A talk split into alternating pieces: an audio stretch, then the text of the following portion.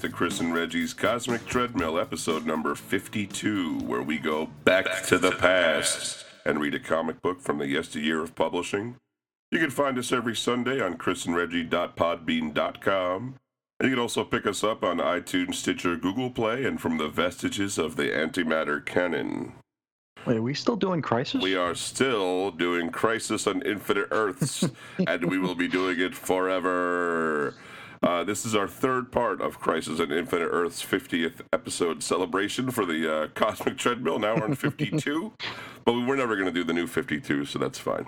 There we go. Uh, yeah, so today we're going to be reading uh, issues six, seven, eight, right? Of yes, Crisis on Infinite Earths. This was 12 issues. Uh, cover dates April 1985 to March 1986. Written by Marv Wolfman, penciled by George Perez, inked by Dick Giordano, Jerry Ordway, Mike DeCarlo colored by Anthony Tolan, Tom Ziuko, and Carl Gafford, lettered by John Costanza, edited by Marv Wolfman, and the cover price still. Oh no, actually no. One of these is going to be a buck twenty-five, right? Mm-hmm. Yeah, uh, number seven. Number seven is a buck twenty-five. Rest of them were seventy-five cents. So the total cost today would be three seventy-five, right? 275. 275. Fine. There we go. I'm pretty Either good at math. You're doing uh, the Canadian. That's right. I'm, I'm converting for Canadian dollars.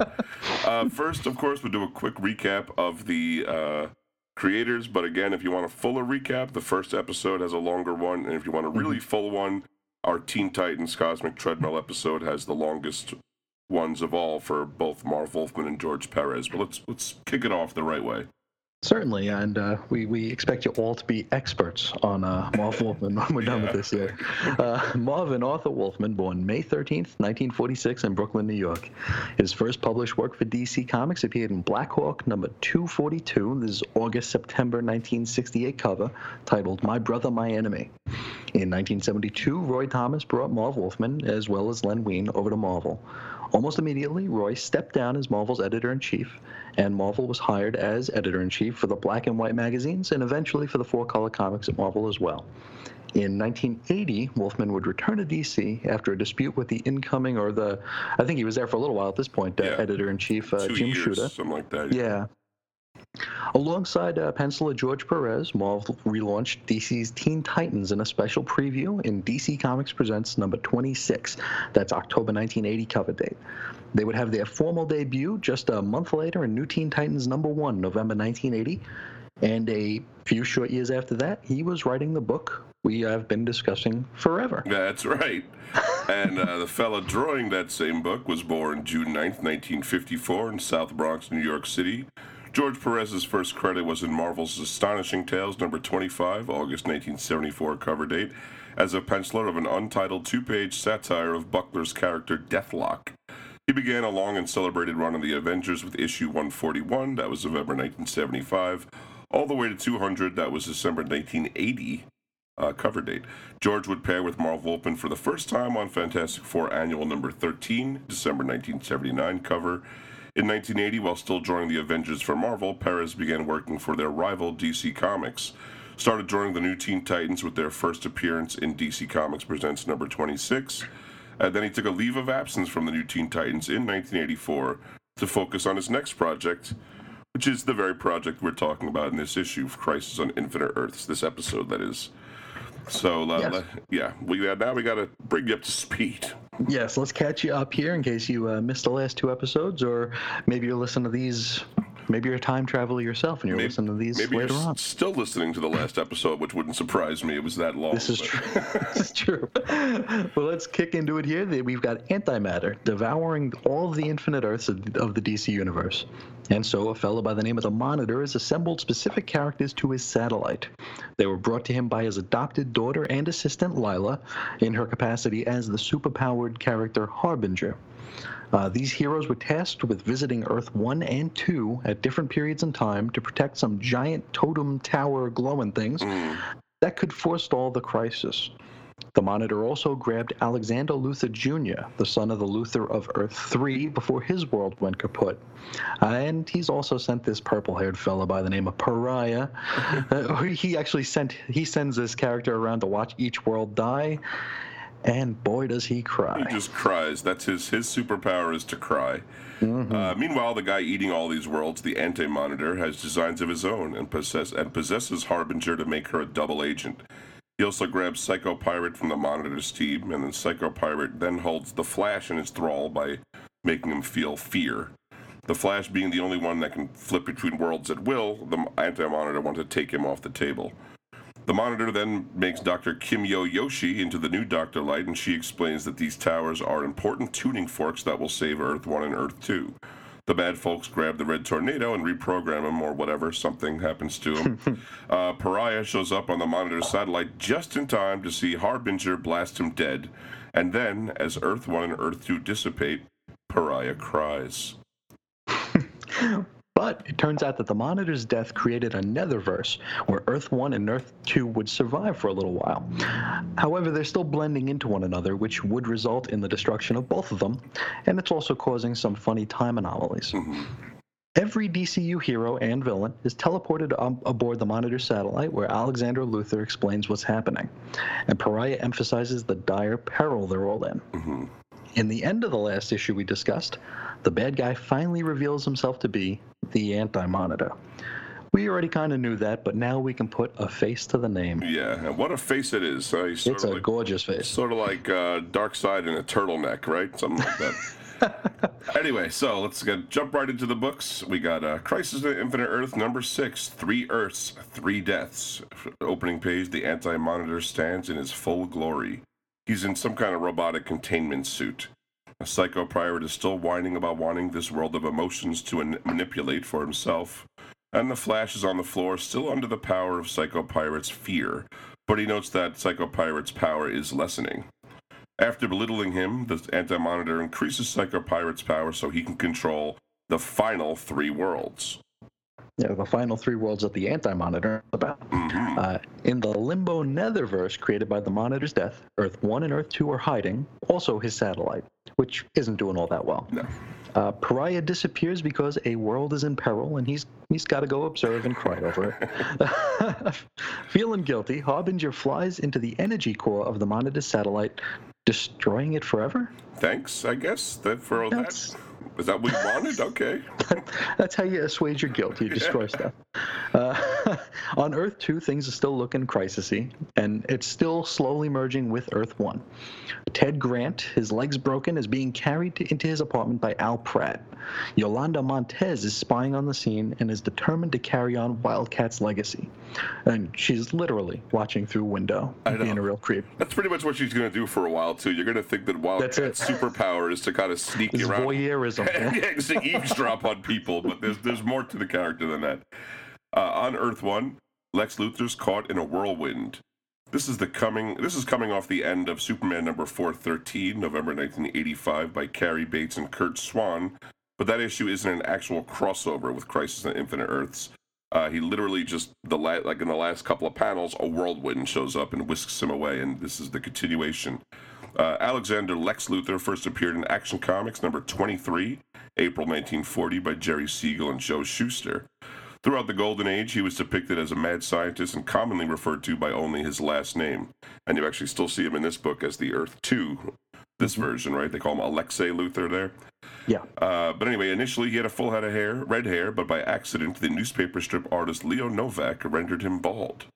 And they liked the way it looked. Uh, 1944, Lex Luthor was the first character in a, in a comic book and one of the first in fiction to use an atomic bomb in the story Battle of the Atoms by Don Cameron and Sam Citron. The United States Department of War asked this storyline be delayed from publication, which it was until Superman number 38, January 1946, and they wanted to protect the secrecy of the Manhattan Project. That's wild. Wow. Uh, they used to get involved in everything, and let me tell you, folks, they still do. Uh, Lex Luthor would return to, in Superboy number 59. This would be really his sort of Silver Age reappearance. Uh, September 1957 cover date in Superboy Meets Amazing Man by Jerry Coleman and John Cicala. There, it was shown that Lex Luthor grew up an isolated child genius in Smallville. His origin would be published in uh, Adventure Comics number 271, that's April 1960 cover, in How Luthor Met Superboy by Jerry Siegel and Al Plastino. Seems young Lex and young Clark Kent were pals for a while. Then an accident blamed in, on Superboy renders Lex bald and resentful for the rest of his life. Uh, Luthor's trademark green and purple armor debuted in Action Comics number 544. That's June 1983, designed by George Perez. It was uh, created for Kenner's toy line. Now, Luthor is teleported up the Brainiac ship. Uh, he doesn't recognize Brainiac, despite them having met many times before. Uh, this stems from a mind wipe that Lex performed on himself after the events of Action Comics 544, when he inadvertently destroyed a planet of his worshippers named Lexor. He goes a little crazy and ultimately wipes his memories, partially, to forget the planet entirely. Uh, Brainiac has a plan for them to rule what remains of this universe. Well, we will get to that much later. I will go over to on Earth X. It is dying, but Dr. Light can now speak and understand English, which is pretty convenient for everybody. Rosetta Stone. That's right. You got you got the touch. A giant host, ghostly harbinger is spotted hovering above the mayhem. Uh, the freedom fighters attack the assorted heroes sent to defend Earth X. In the antimatter universe, Psycho Pirate is controlling the emotions of folks on the last three Earths, so they panic and attack. And uh, he's having a hard time with that. He's sort of keeping it all together. There are like a picture, there's like Earth's rotating in his eyes and everything. It's kind of driving him nuts. Earth 4 is under the same peril, and the heroes sent to defend it are also attacked by the heroes of that Earth. These would be the Charlton action heroes, and let's meet them, minus Blue Beetle, who we've already met. Yes. There is Captain Atom. That's the good captain first appeared in Space Adventures number 33, March 1960 cover by Joe Gill and Steve Ditko. Alan Adam was working on a an ADAM last name was working on an experimental rocket that took off and exploded, but he somehow gained the ability to reform on Earth and also fire nuclear blasts from his arms. He had a he has a red and yellow costume until he powers up, and then it turns blue and white, and his hair turns white. So that's how you know he's going to fire nuclear blasts at you. Mm-hmm. We got the Peacemaker. Christopher Smith debuted in Fightin' Five number 40. That's November 1966 by Joe Gill and Pat Boyette. Uh, Christopher is a pacifist diplomat, so committed to peace that he punches villains to advance the cause. Hmm. Uh, he uses an array of non lethal weapons uh, and also founded the Pax Institute. That's right, where everyone can learn to punch villains. Uh, Pacifistically. Exactly. Uh, Nightshade. Eve Eden came into the world in Captain Atom number 82, September 1966, cover by David Kaler and Steve Ditko. She's the daughter of a U.S. Senator and a mom from another dimension. Uh, Eve likes to wear a black wig and turn into a two dimensional shadow, among other shadow manipulating abilities. Judo Master Hadley Rip Jagger or Jagger uh, first appeared in Special War Series number four. This is November 1965, cover by Joe Gill and Frank McLaughlin.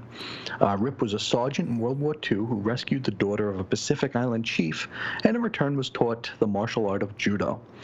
And presumably, he mastered it. Yeah, it's in the name, right? Yeah, and he had a kid sidekick named. That, it was Tiger, who showed up in Judo Master number 91, October 1966, by Gill McLaughlin. He was a Japanese orphan so impressed with Judo Master's fighting skills that he learned martial arts and fought alongside him. We got Peter Cannon, dot, dot, dot, Thunderbolt. Peterverse bolted in Thunderbolt number one. This is 1966 by Pete Morisi. Oh, we'll let his origin story, as written in his first appearance, tell it. Peter Cannon, orphan, orphan son of an American medical team, was raised in a Himalayan emissary. No, emissary? Lamassery. Lamassery. I, Oy, I don't know, know what that is. uh, it's basically a monastery, is what it is. Yeah.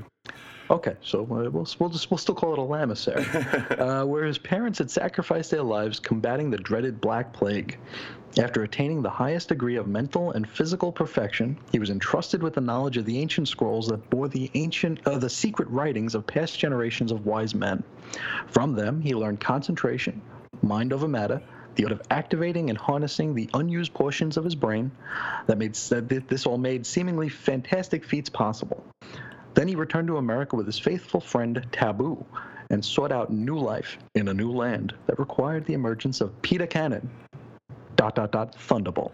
You know, and that origin really makes him sound like he's going to be some like Doctor Strange type mystic, but he just totally Yeah. isn't. He's just like a No, guy. just in a colorful dude. Yeah. colorful dude likes to punch people and sometimes shoot a gun.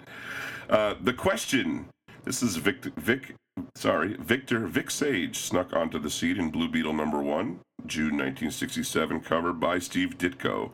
This is Hub City's investigative journalist Vic Sage was approached by Aristotle Rodor, a scientist who co-developed an artificial skin called Pseudoderm. Vic uses that as a mask when he goes out in a suit and dispenses justice. And as the mask, his face is featureless. That's like the mm-hmm. gimmick there. So all these heroes seem gripped with fear, and the Monitors team is starting to figure it out. And now, over to Earth S, where Captain Marvel is the big superhero, but not that Captain Marvel, the original Captain Marvel. Yes.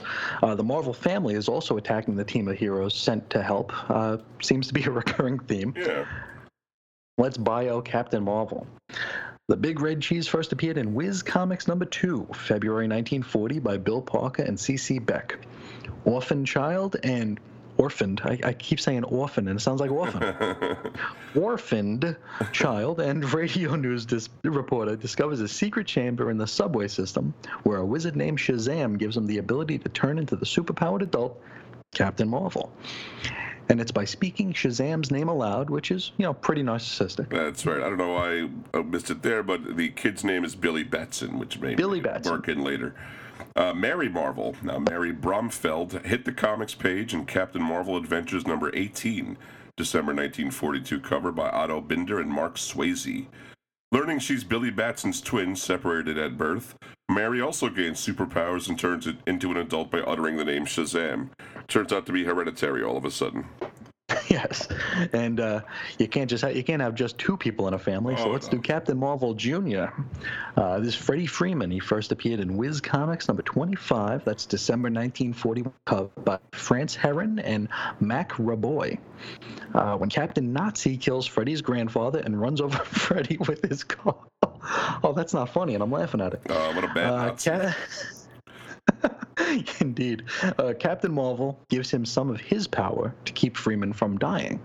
Uh, all he has to do is announce the name Captain Marvel, and teenager Freddie Freeman turns into teenager Captain Marvel Jr. Uh, when he's Freddy, he wa- he walks with a with a crutch, a cane, and uh, but as Captain Marvel Jr., he walks and flies just fine. Well, what I love about this is so he's you know Captain Marvel's sidekick, but when they're in their But he can't say his name. He can, he, yeah, he can never say his name without turning into Captain Marvel Jr. But also like he, he's a teenager to like Billy Batson's like ten, Yep. you know. And then when they sw- anyway, it's hilarious to me the whole setup. But not as hilarious as Uncle Marvel. Oh boy. That's Dudley H. Dudley. He strolled up on Wow Comics number 18, October 1943, cover by Otto Binder and Mark Swayze. Rotund older fella Dudley finds Mary Marvel's diary and pretends to be her uncle to con his way into the Marvel family. They know he's lying, but he's such a lovable old coot, they decide to give him a costume and hang, let him hang around anyway. Uh, they all humor his lie about having superpowers and let him explain away his ability to use them as his Shazam Bango, Bago uh, acting up. It's like Lumbago, but, Lumbago, for, yeah. but for the Captain Marvel set. So he doesn't even have powers, but often he does help out by, you know, throwing oil on the ground or something like that. uh, there's also a giant ghost harbinger here, too. In fact, she's on all three Earths. And while heroes fight each other, she does this trick that sucks the universes into the Netherverse along with Earth 1 and Earth 2 and has them all merging at the same time. Psycho Pirate isn't thrilled to have his playthings yoinked away unceremoniously. After that, Harbinger returns to her Lyla form and is hanging out on that floating rock with Alexander Luthor. Now, all five universes are merging and will ultimately destroy each other if they continue. On Earth 2, the villains vanish. And on Earth 1 2, uh, Ted Grant is lying on a bed feeling sorry for himself. Uh, Yolanda Montez is still creeping around, uh, she's lurking Yep. around bedside, and swears an oath to become the new Wildcat. And as luck would have it, she's got a costume and everything. And that ends that issue, but of course, there are some crossover issues that we have to deal with, and these are, again, arranged per comicbookreadingorders.com. So you may have a dispute with them, and you can direct that to that fine website. Yeah, In Infinity Inc. number 23, that's February 1986, cover by Roy and Dann Thomas and Todd McFarlane. Uh, Wildcat Yolanda Montez eavesdrops on Green Arrow of Earth 2, Atom of Earth 2, and Liberty Bell in a scene paralleling events in Crisis Number 7. Immediately thereafter, the Star Spangled Kid and Johnny Thunder, that with an eye, Johnny, are hurled into the past by an enemy vortex, another result of the bizarre weather, and are followed by Nodar, a criminal from the future. Next up, we cover one of my favorite issues of Green Lantern, number uh, 195, December 1985, by Steve Englehart and Joe Staton. Guy Gardner goes to Oa to be debriefed by the Guardians. Hal Jordan hitches a ride but is booted as they as they approach the central power battery.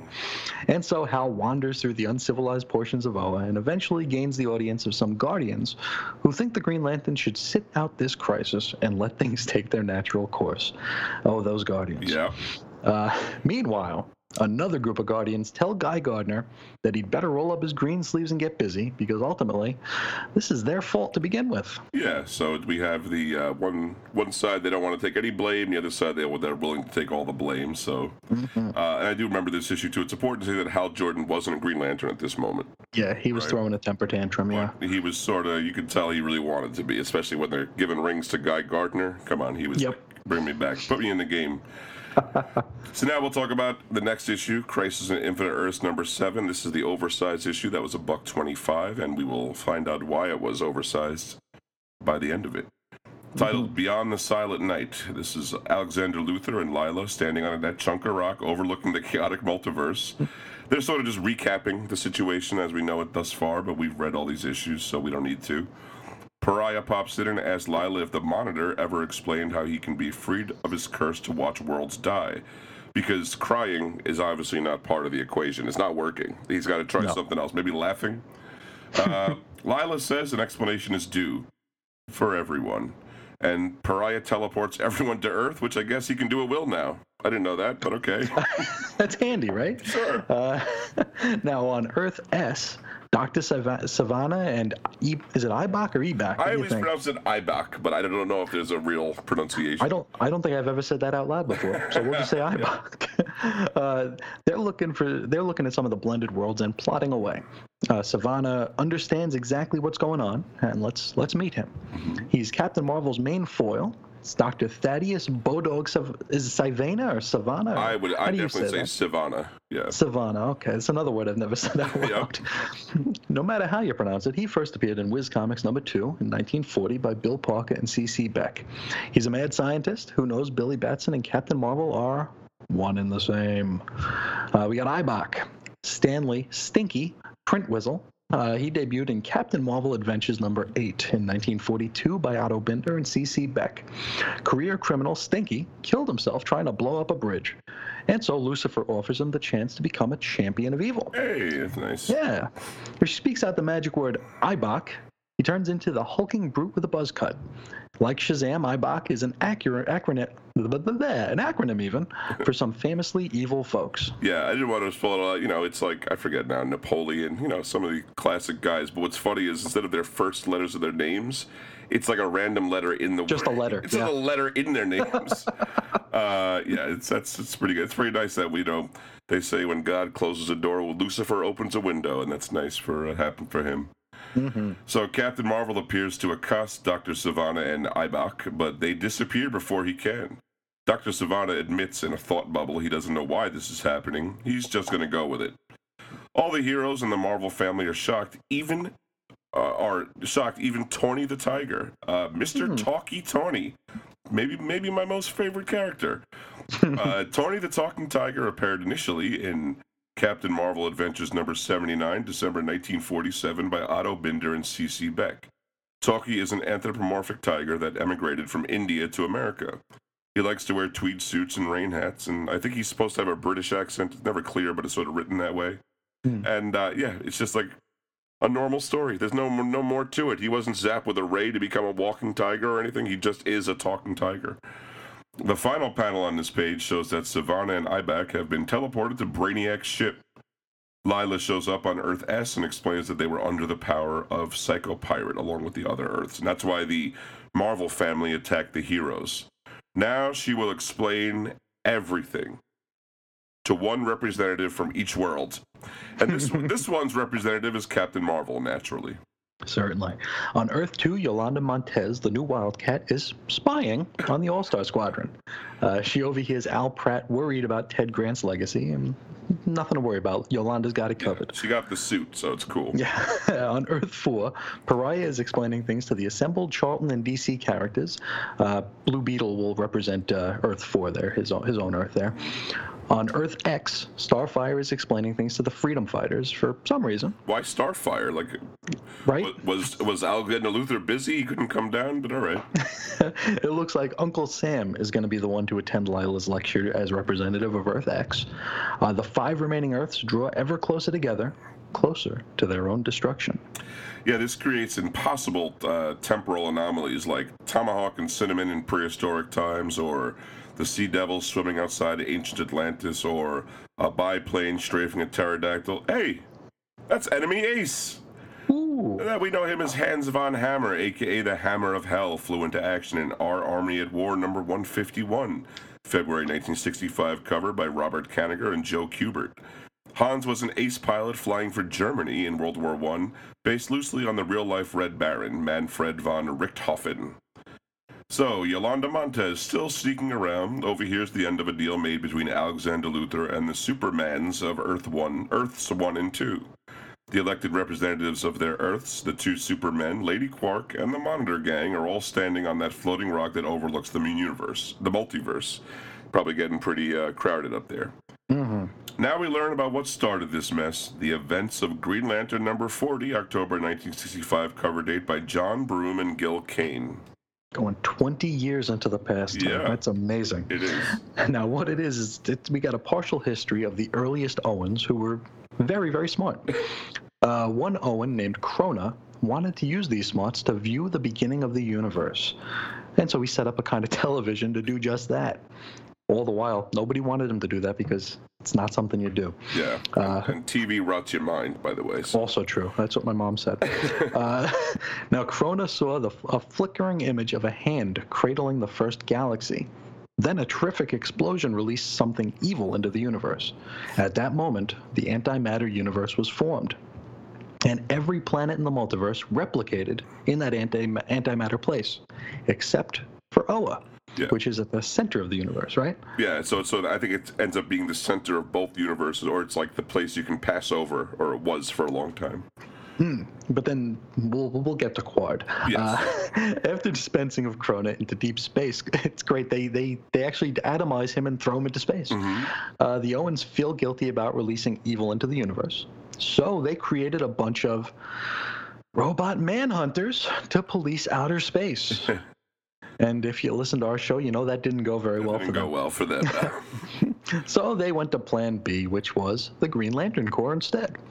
now, some Oans felt they should be eradicating, not containing evil. They had a split among them even back in the long ago. Uh, so those Oans split off from the others and entered an- another dimension to become the Controllers. Now, the Controllers first popped up in Adventure Comics number 357, June 1967, cover by Jim Shooter, Mort Weisinger, and Curt Swan. Until this point, the Controllers were a race of people from another dimension who visited Earth 1 in the 30th century to save it from destroying itself, as they'd done to their own planet and universe. But their origins changing right here as we read, so we'll just keep reading on and see what else we can find out.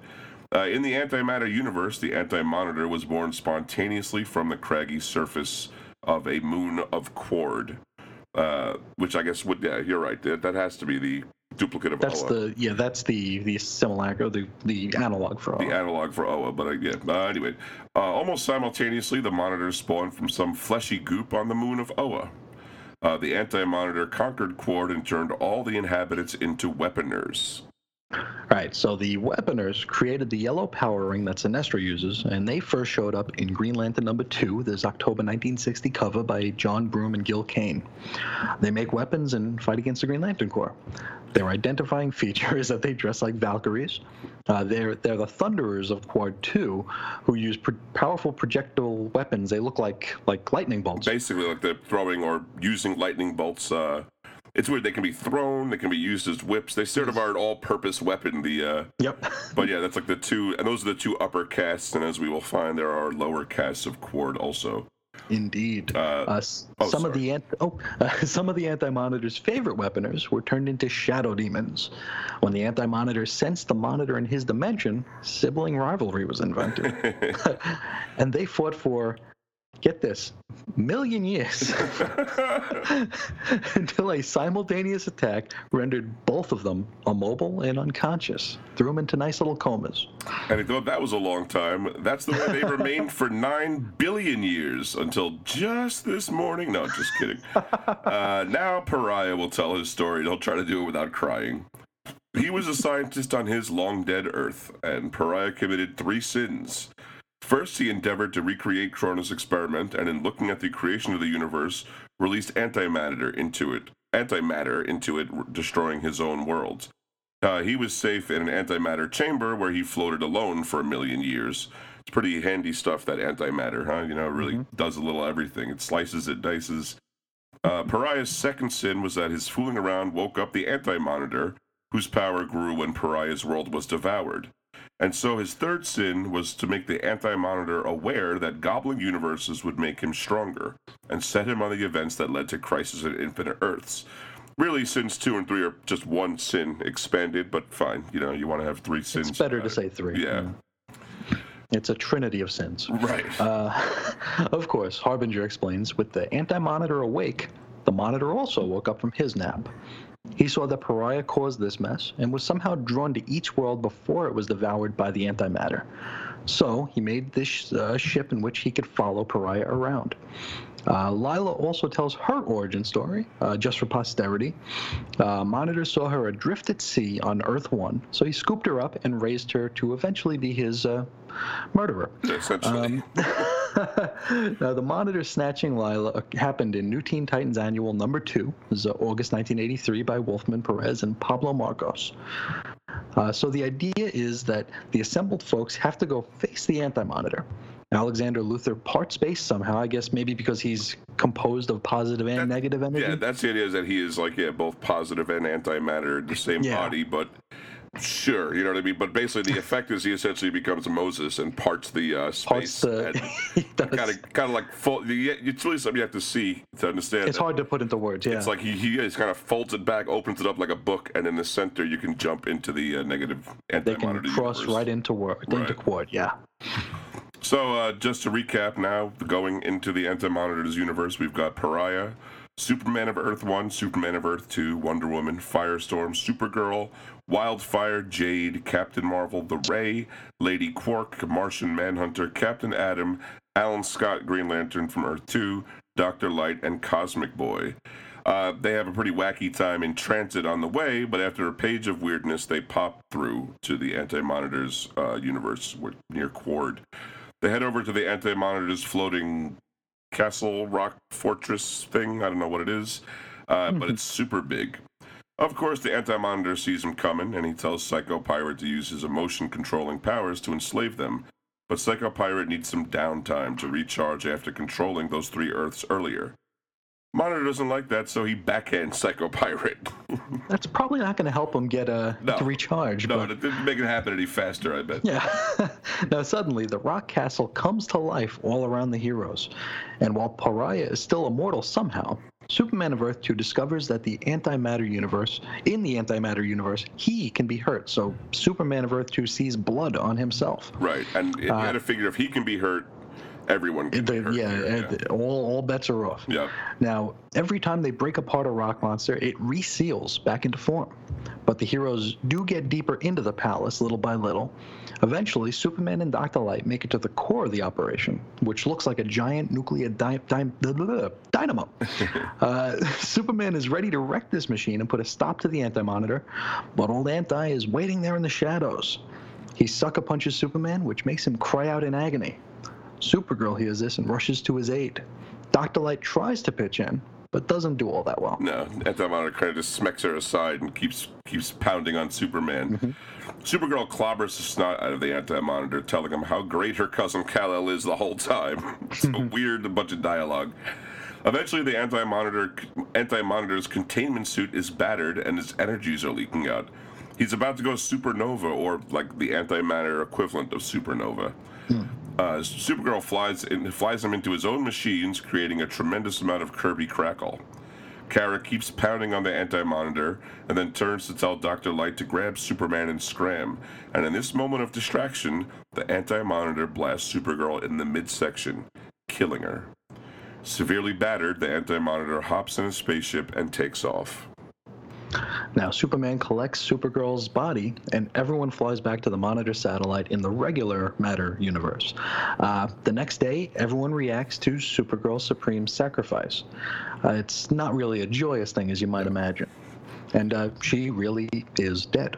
Um, Superman wraps her body in a super cape, and after saying a few words over her near his Fortress of Solitude, flies her into space for a proper burial, which, as we know, is floating in space. That's the way you bury people. You just shoot them out into space. She'll eventually bump into the monitor and all be good.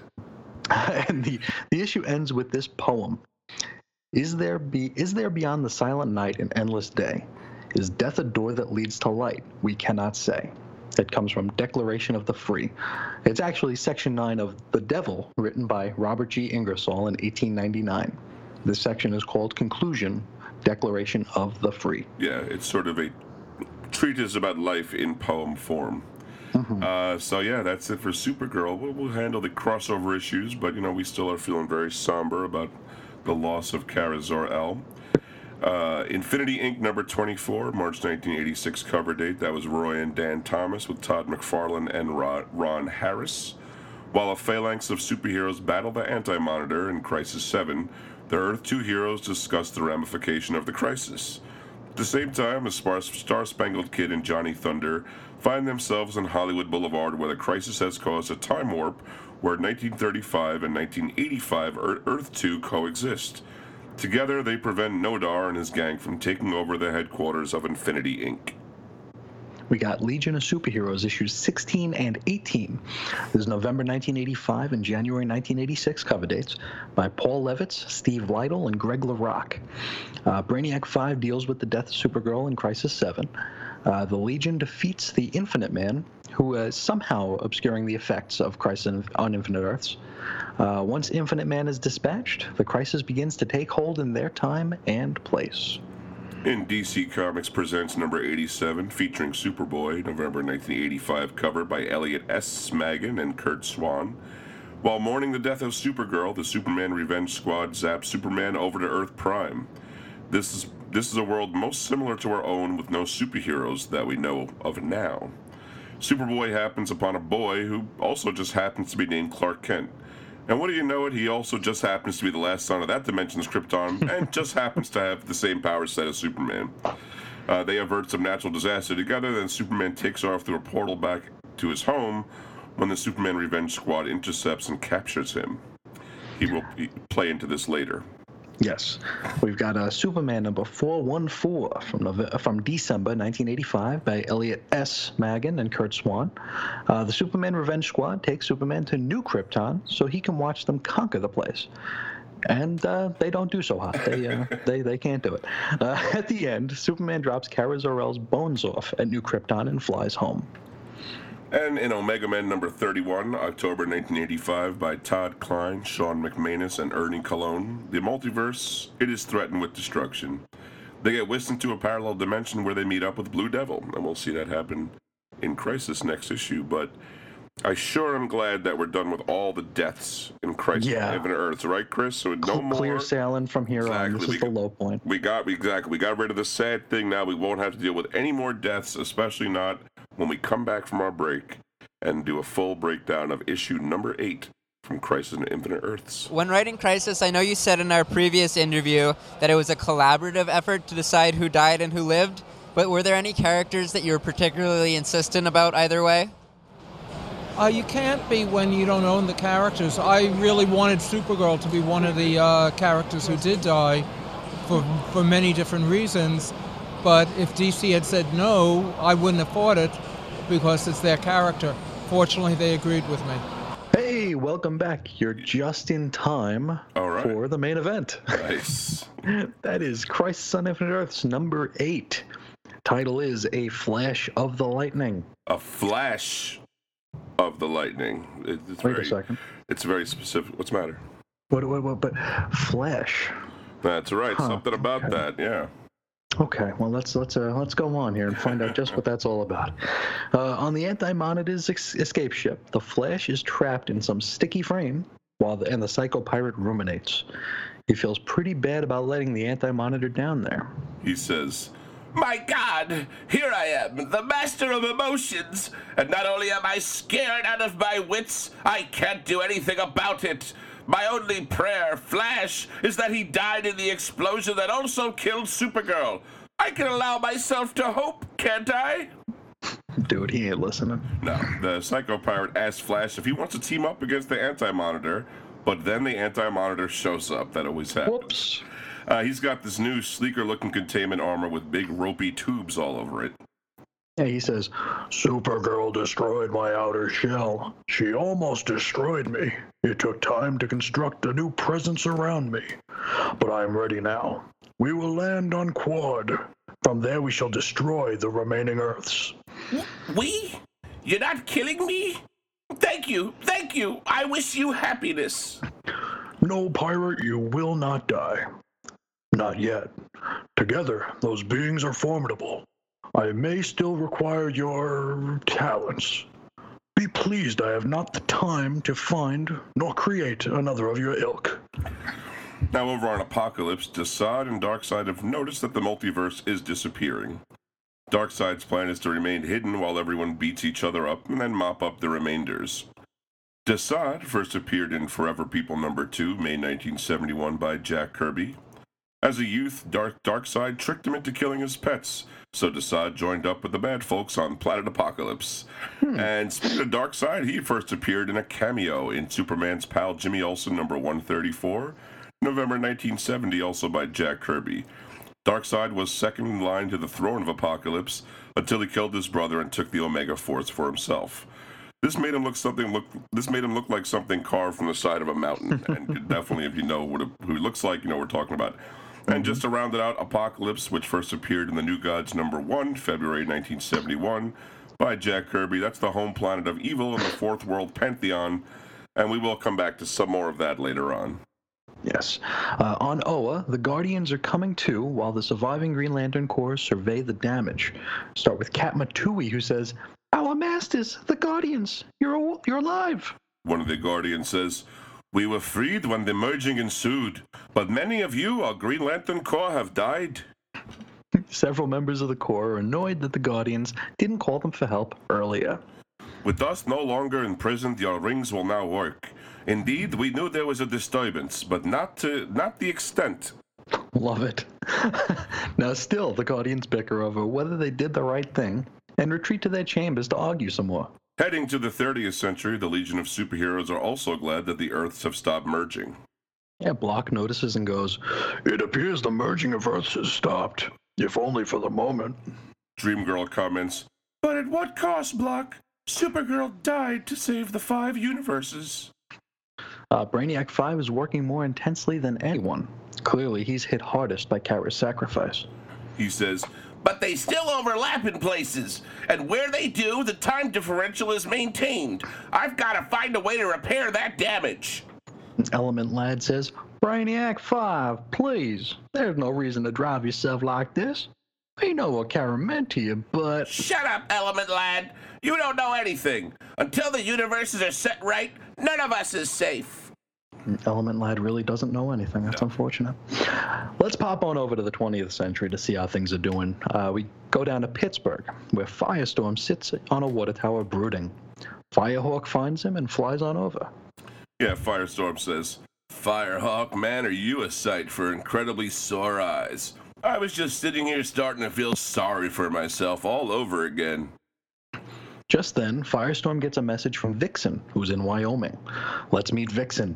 Mary, G- Mary Jiwe Maccabee uh, entered the world in Action Comics number 521. This is July 1981 by Gerry Conway and Bob Osk- Oksner. Uh, growing up in a small village in the fictional nation of Zambezi, young Mary was shuffled f- to a few homes when the adults were all killed by people looking for the mythical Tantu totem. Uh, Too Bad Mary has it and uses it to battle crime as Vixen. Uh, the totem worn around her neck give vis- gives Vixen the ability to adopt the abilities of any jungle animal. And also in this scene, and we'll find out why in a moment, is Dr. T.O. Morrow. We've heard about him. We mentioned him when we talked about the Red Tornado in the last episode, but here we see him in the flesh. He first appeared in Flash number 143, March 1964, by John Broome and Carmine Infantino. Thomas Oscar invented a television that he could see 100 years into the future, where he would look at technological advancements and replicate them in the present day. He fought against the JLA a bunch of times and created the Red Tornado to infiltrate the team. Now, Vixen has grabbed T.O. Morrow so he can work on the badly damaged Red Tornado. She arranges to get a ride back to the JLA satellite with Firestorm. A caption points out that the JLA working out of Detroit these days. Uh, the satellite is all but abandoned, but it still has a you know a good Android repairing facility, we guess. Yeah, I bet the cafeteria is probably still running too on uh, Sure. on weekdays. Firestorm carrying T- uh, T.O. Morrow says, Come on, Morrow. We're going to see if all the king's horses can put Red Tornado back together again. Yes, Martian Manhunter's there, and he says, "Hurry, Firestorm! Time is of the essence." You ever get cold in that get-up, J'onn J'onzz? We Martians do not get cold. Why do you ask? Sheesh. Mars doesn't need women. What they need is a sense of humor. Or maybe Earthlings need to tell some better Yeah, that's a pretty bad one there, Firestorm. Yeah. Cyborg and Atom are also there, hoping to help out Red Tornado. And Martian Manhunter tells Firehawk to back up. He doesn't like fire. Although Firestorm's flaming head doesn't seem to be an issue, but okay. Uh, the Atom is inside the Red Tornado's body, and they're tracking him on a screen, but we can see him right there amongst the cables and circuits. Yeah, there's a reference to the Atom having left jail, left the JLA, and only coming back for this occasion, attributed to the Atom Special Number Two in this caption. Uh, we figure that that's probably sort of the Atom Special Number Two from 1985 by Jan Strnad and Gil Kane. Yeah, it's got to be because it's it It's the describes only one, exactly what's yeah. going on there. Yeah. Uh, Cyborg says, "See anything strange in there, Atom?" Everything's strange, Cyborg. And this is beyond my science, too. Ray Palmer was good, but not this good. T.O. Morrow says, "When I build them, I build them right." Ray performs a vision scan, which reveals a very shiny egg nestled among Red Tornado's insides, which doesn't look familiar to T.O. Morrow. No, that's not the insides I constructed. The red tornado's been changed. I I don't understand any of this. Then Professor Stein, the other half of Firestorm, opines that structure is unearthly. It's impossible to save him now. Know what I like about you, Professor Stein? You always bring me such good news. And, you know, special note only Firestorm can hear Professor Stein's commentary. Yeah, not that it adds a lot, but just so we know. uh, John Stewart is sent to fetch Blue Devil from a Los Angeles beach. And back aboard the JLA satellite, Blue Devil tries to pitch in on Red Tornado. T.O. Morrow is separating Red Tornado's head from his body. Yes, Blue Devil goes, Doc, something's happening. His inside gizmos are glowing. No matter, this will be over soon enough. No, stop, don't do it. And then Red Tornado goes boom, but the atom escapes out his ear or something before the explosion. It's fine. In fact, everyone's saved, but uh, Martian Manhunter is, is, is hurt by the uh, swirling fire. Manhunter's hurt, Firehawk. Help me. Firehawk! And Firehawk says, I'll be right there, Firestorm. I uh, have a small problem. The explosion burned away my suit. I know you wouldn't care, but a girl does have to look presentable. What makes what, what makes her think Firestorm would rather her be nude? I know. I think he would care. You know, mean, it's like, oh, come on, get over it. Just you know, I think he would Yeah. pick one up. Anyway, Firehawk whips up a new orange and black costume for herself with some pretty snazzy blue fire hair and accessories around her wrists and ankles. Uh, everyone's looking to escape the crumbling satellite, including T.O. Morrow, who's running down a hallway. Yeah, Blue Devil says, Wait a second, you turkey, we're in deep space. Oh my, how do I get into these things? All I wanted to do was take in some sun. Was that too much to ask for? Blue Devil chases T.O. Morrow around a bend, but then he's disappeared. But no, I gotta, huh? T.O. Morrow's gone. Vanished, kaput, eek. What do I do now? Then Blue Devil notices this pink swirling portal in front of him. Wait a sec, that swirling light is probably where the where he vanished to. Must be hiding behind it. No problem. Yeah, see, he's a stuntman. He's not a genius. So, All I gotta do is, yeah, it's pulling me in. and then everyone else on the satellite makes moves to get off of it pronto. John Stewart says Ring doesn't detect Blue Devil, so he must be okay. Yeah, yeah. Forget about him. Uh, no one seems very concerned about where T.O. Morrow might, might have disappeared. to. I know. It's like to, to do a ring sweep. All right, let's get out of here. Good enough. Yep, good enough. Uh, the caption says, Where is the Blue Devil? Let's look at the other end of the star warp opened up by the crisis. Somewhere in the Vegan star system. Blue Devil ends up on the Omega Men spaceship, and so let's meet the Meg- the Omega Men. Or some of them. Sure. Uh, this ragtag group of renegade aliens first appeared in Green Lantern number 141. That's June 1981 cover date uh, by Steve Englehart and Joe Staten. Yep. Uh, they were emissaries of a coalition of worlds in the Vega system that were under the thumb of an evil, evil organization known as the Citadel. After the events of Omega Men number 31, that's October 1985, a crosses, a crosses crossover that we've already discussed. Uh, many people assume that they're dead. Uh, and in this scene, we only see Doc. Doc first appeared in Omega Men number 3, June 1983, by Roger Slifer and Keith Giffen. Keith Giffen. Uh, Doc is a brilliant scientist that hails from the planet Aiello. Uh, in order to amplify his brain power, he replaced his own head with a computer, at the expense of, as you might imagine, of his humanity. Or whatever his humanity would have been on the Would have been. his IOL His- yeah, his, yeah. Then there's uh, Schlagen. He showed up in that same issue Omega Men 3. He's the team mechanic, and he's kind of skittish all the time and kind of looks funny. And then there's Rhinoc, who's not actually a member of the Omega Men, but he hangs out with them for a little while, and during this period he did. He's an Okaran from a planet Okara, originally introduced in Omega Men number 29, August 1985, cover by Todd Klein and Shawn McManus. He's from the planet Okara, like I said. This is one of the main places subjugated by the Citadel. Finally, we got Zaral, who's also not a full fledged member of the Omega Men. First appeared in the same issue as Rhinoc. She's a Tamaranian, so she's got, you know, Starfire like powers. Mm-hmm. Uh, the Omega Men ship is pulled apart by a space anomaly, which they automatically blame on Blue Devil, but uh, that'll all work itself out in the Blue Devil crossover issue. That's uh, number 18. Uh, over to the antimatter universe, where we get some nice statistics. Yep, the caption says The antimatter universe stretches on for more than 32 zillion light years. There are 53 million worlds, more than 2 million containing sentient life. At the galactic center of the antimatter universe is the world of Qward, a world born of darkness and evil. Surveying this his this world which he helped reshape is the Monitor. His cold, cruel eyes dispassionately follow the building on his antimatter cannon. Of course, slave labor is being employed. Uh, looks like the Thunderers of Qward and uh, are yelling at some of the regular Qwardians. Yeah. So the plan with the antimatter cannon, if you couldn't guess, is to obliterate the five remaining worlds. it's sort of the plan is sort of built into the name of the thing, if you think about it. It's, it's exactly what is written on the tin. Yeah. Uh, meanwhile, elsewhere in the fortress, Psycho Pirate is strolling around where the Flash is still strung up with some sort of glue.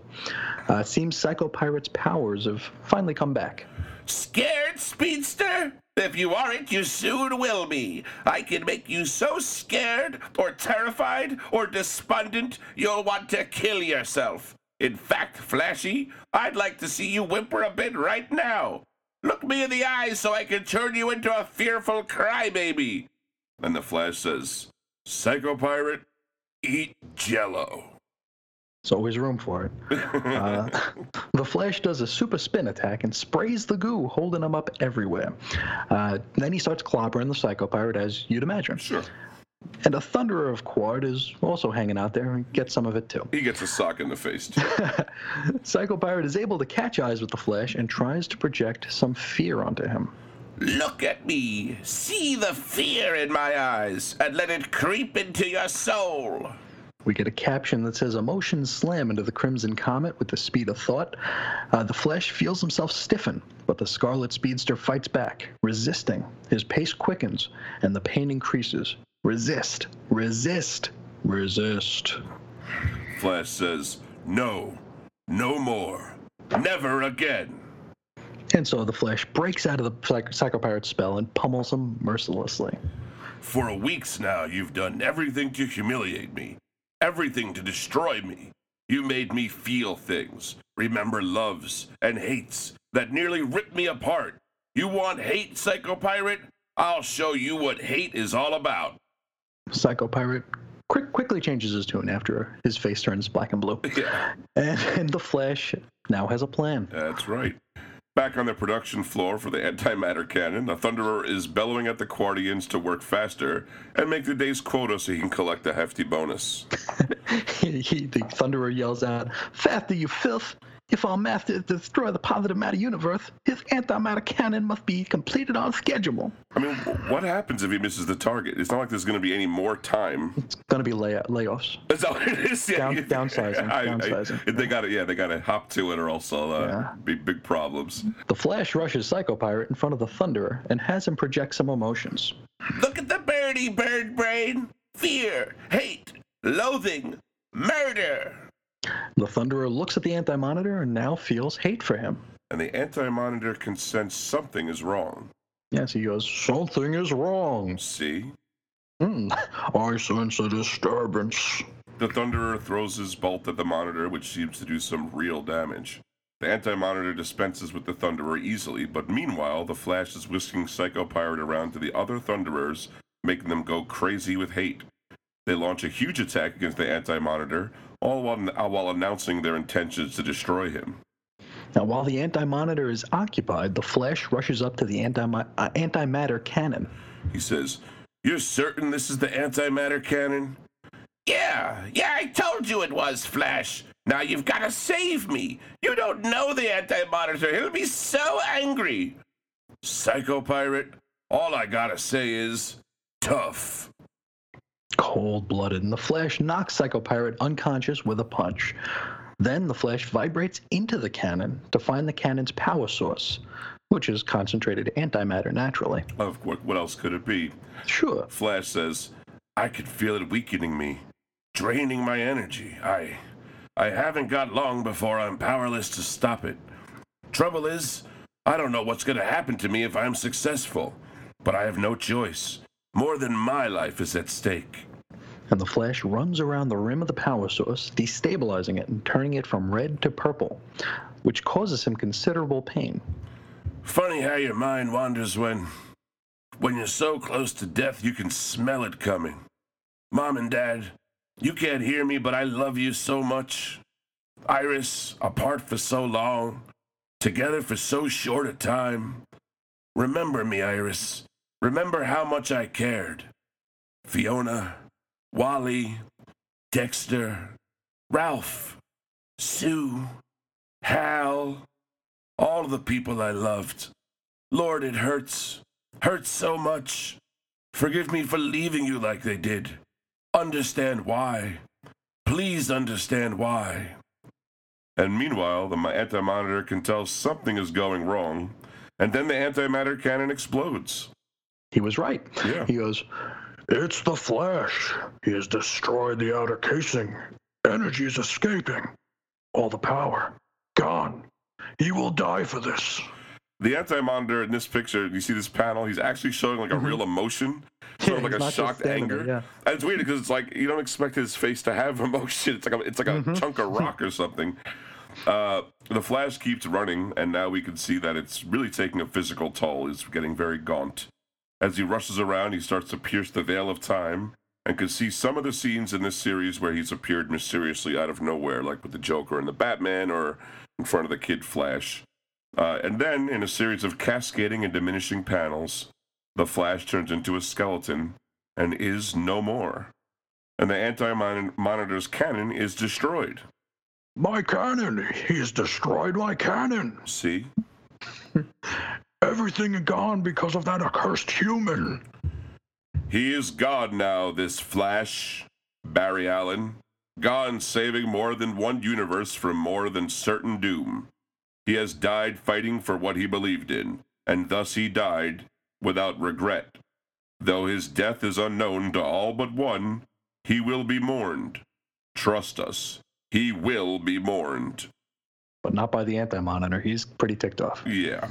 He devours some of his own universe for power, destroying more than a million worlds in the process. He goes, I will absorb the antimatter energy of more than one million worlds. See, they will instant. sorry. They will instantly perish. All the lives contained thereon shall die. Let them know that they will die serving the greater good. Let them know they die to time itself can be changed. Let them know that they die that I, the monitor, will be victorious. Well, I mean, are you going to tell them anti-monitor? Because I don't think they're going to find out otherwise. You know, you Probably not. you know, like you, you should probably post some sort of a letter, be like, "This is for the greater good," and then kill them. He's got to tweet it out. Um, back, back on Earth One, the challenges of the unknown are monitoring deep space. And wouldn't you know it, there's some kind of anomaly happening. Then they hear some kind of scream permeating the entire universe. It is the Spectre. Um, no, it is the Spectre. Hey, hey, he's going to be very important here. Don't He get too sleepy. is. Yeah. and he's had it up to here with this crisis nonsense. And we end this issue with a bit of a poem too, right below a uh, a, a little little thing here for the Flash, Yeah. dated 1956 through 1985. Yeah, the poem reads Oh, why should the spirit of mortal be proud? Like a fast flitting meteor, a fast flying cloud, a flash of the lightning, a break of the wave, he passes from life to his rest in the grave. That's William Knox, 1824. This is actually Abraham Lincoln's favorite poem, Mortality, a piece of it. Huh. And it was written a year before William Knox died, so pretty prescient in that way. That's true. Yeah. Well, that is crisis number eight. Yeah, and uh, maybe we could take a minute just to, just to say this was even though Supergirl died last issue, this was definitely the moment, the you know oh snap moment for a lot of people. I think so. They were like, wait, this is a real thing with real ramifications, which is really crazy because, like I said, Supergirl just died. You know, Mm-hmm. and she did just have like not too long before this that solo series. I don't know. You know, obviously, The Daring Adventures. yeah, Yeah. exactly by uh, Kupperberg, and I can't remember who drew it. And the uh, film. yeah, the film had come out '84, so it wasn't like. But obviously, Flash is much, a much bigger fan favorite. He's an than, uh, institution. Yeah. exactly. Whereas Supergirl, they were like, "Oh, that's too bad." Then the Flash died. They were like, "Whoa, will the DC universe recover?" I'm gonna spoil that and say it. It, it recovers. It's fine. But uh, yeah, it was wild. I mean. Uh, you you didn't read this when it came out. I remember. I did not. that was Yeah. what's see my memory. I've got kind of probably saying things we would say at the end of the uh, series, but a little bit just to go into it. When this came out, I was 10, 9, 9 or ten. No, yeah, I guess I was I was ten the whole time that it came out, and uh, I read like the first four, maybe the even the first three, and it was just too dense for a ten-year-old mind. Too much stuff that I didn't know. You know, like the I saw the war heroes, and I was like, forget it. You know, like I had no. You know what I mean? I was like, goodbye. I don't care about this at all. But You don't uh, like the losers? Come on. yeah, I was, I was like, you know, back then. I mean, now I'd have much more patience for it, but then I was like, nope, I have no interest in that. They've got a guy named Nick on the team. Exactly. Oh, Nick, aka Nick. Uh, my brother read it though, and he he was big on it. He talked about how the Flash died. The Flash also for me, never one of my favorite characters, but you got to recognize him as obviously a core. That that's one of the prime seven of the Justice League. You know what I mean? So I knew this was a big deal, but. uh for you now, you you read Crisis, I would assume, in the early 2000s, late 90s. I'm kind of throwing late that 90s. out there, right? Yeah, it was one of the. It was actually one of the first. One of the first trades I bought when I started buying DC because Wow. you know everybody talked about Crisis and I thought it would be a good place to start Well, since we were still in that post-crisis I don't world. like the waiting side of the pool. Let me go right to the 12 foot and uh, see how that feels. Yes, I didn't receive it as well as I should have, and in subsequent rereads, it's been a lot better and a lot more touching, Mm-hmm. because uh, you know, because when you when you hear about Crisis, I mean, you know two things: you know that Supergirl dies, and you know that Flash dies. Right. So it's the, the- all the, you know, all the pain is kind of pulled out of it before I even opened the book. So. Yeah, I, I, I can totally figured that see. too. That you kind of knew the what you were going to get into to some extent. So you were like, "All right, here's where that happens. I get to see that." You know, but it Hmm. Yeah. doesn't have the same impact because, well, I, I, by that time, Flash was still dead, and you were reading Wally. Yeah, yeah. But, uh, Wally's my guy. So yeah, that's I. This Barry, I, I never had an attachment to. I still, I still really don't.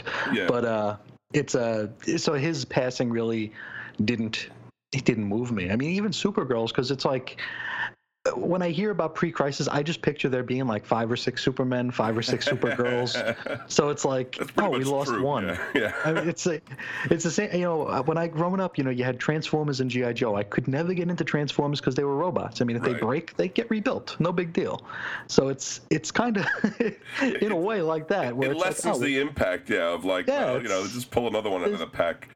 Uh, Yeah. Although, as we know, Supergirl never came back in any iteration ever again after Crisis, so that was that was the end of that. Uh, neither that- did the Flash. Neither so did the Flash. Barry. and Barry Allen never came back. Yeah, that's all jokes, folks. We'll get to that at, in the last episode. But I just wanted to break in here because this is the moment. This is, like I say, the moment of crisis. Uh, This is the Rubicon, yeah. Eight would be the big one, and to me, seven was the idea of it. I mean, Supergirl's a character I've always liked, but because I'm a very silly person, really, I, I like Hmm. all the silly. you know, she was in the orphanage for so long, and like she had to wear a brown wig, The and brown it was all, wig. she had a she had a, a super cat, she had a super horse. It was very funny stuff. Mm-hmm. Uh, but you know, this this does take it to a place where you know the you know, not to, this isn't to denigrate anything, but the Marvel event, Secret Wars, there really was no outcome. Super Spider-Man got a new suit, Yep. right? A couple other things, but really everything just basically sent went back to zero. Uh, Sure. This one was going to change, and this was the first inkling. Like, wait a second, this is not going to set yeah, back to 0 We're, we're gonna come out. Yeah, we're gonna come out of the other side of this different. And you can tell also, even way after the fact, the way Marv is handling, especially the Flash, but but Supergirl to an extent too. In the writing, he's showing a very careful, almost like a very uh, a respect for the character, Oh yeah, high Uh, regard. Yeah. which which also does heighten the feeling that this is a permanent change. This is not Mhm. just going to be wiped away by the next guy on the block. But we will talk.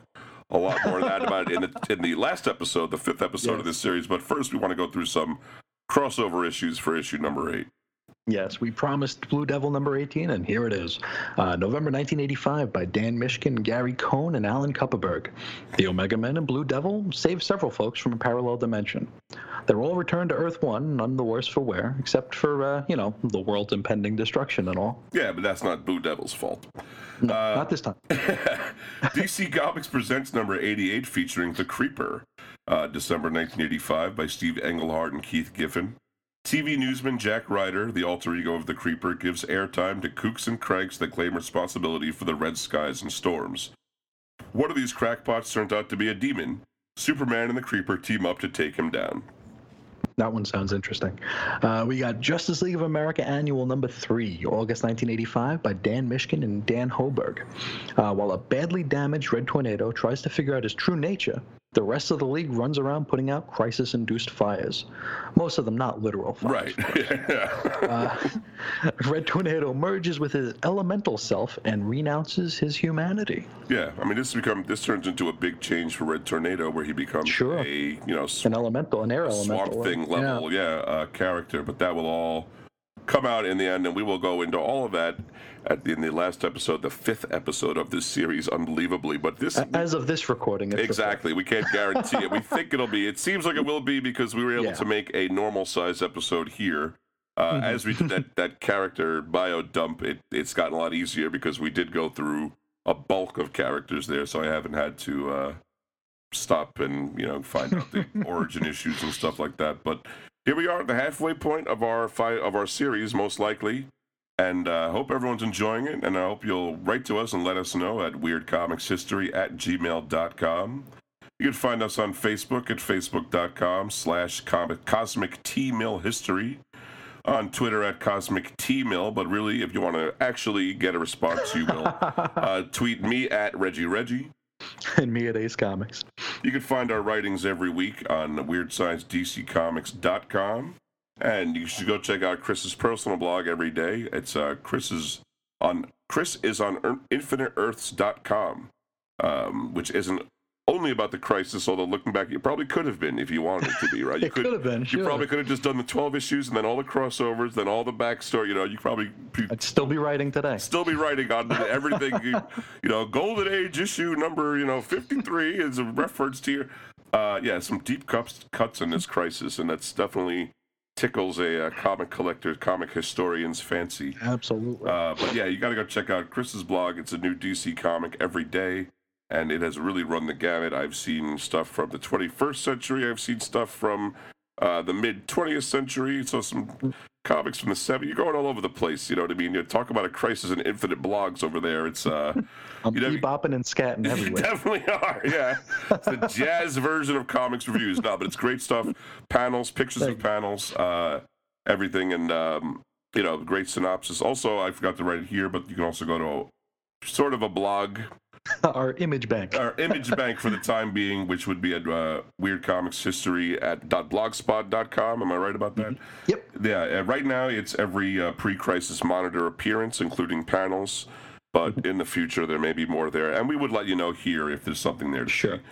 But uh, I think, believe it or not, we actually got out light this week, and that's all we got for him this week. Chris, got anything else for him? Well, I got one thing. Uh, All right. we, uh, you know, we are going over a lot of these heroes in rapid fire succession here. If there's any characters you want to hear us talk at length about, or uh, we have that Weird Comics History show, which uh, is waiting for stuff to happen to it. That's so I mean, right. Yeah. we can always uh, we can go always go deep on certain characters if if that's what people want to hear.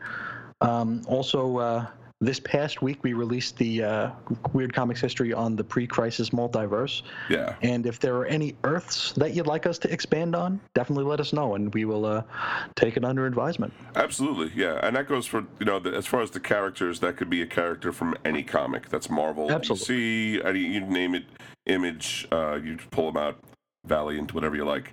Uh, we'll we'll do a real full one, and believe me, I think you'd be surprised to know what some of your favorite characters from whence they came and Yes. the things they've been through.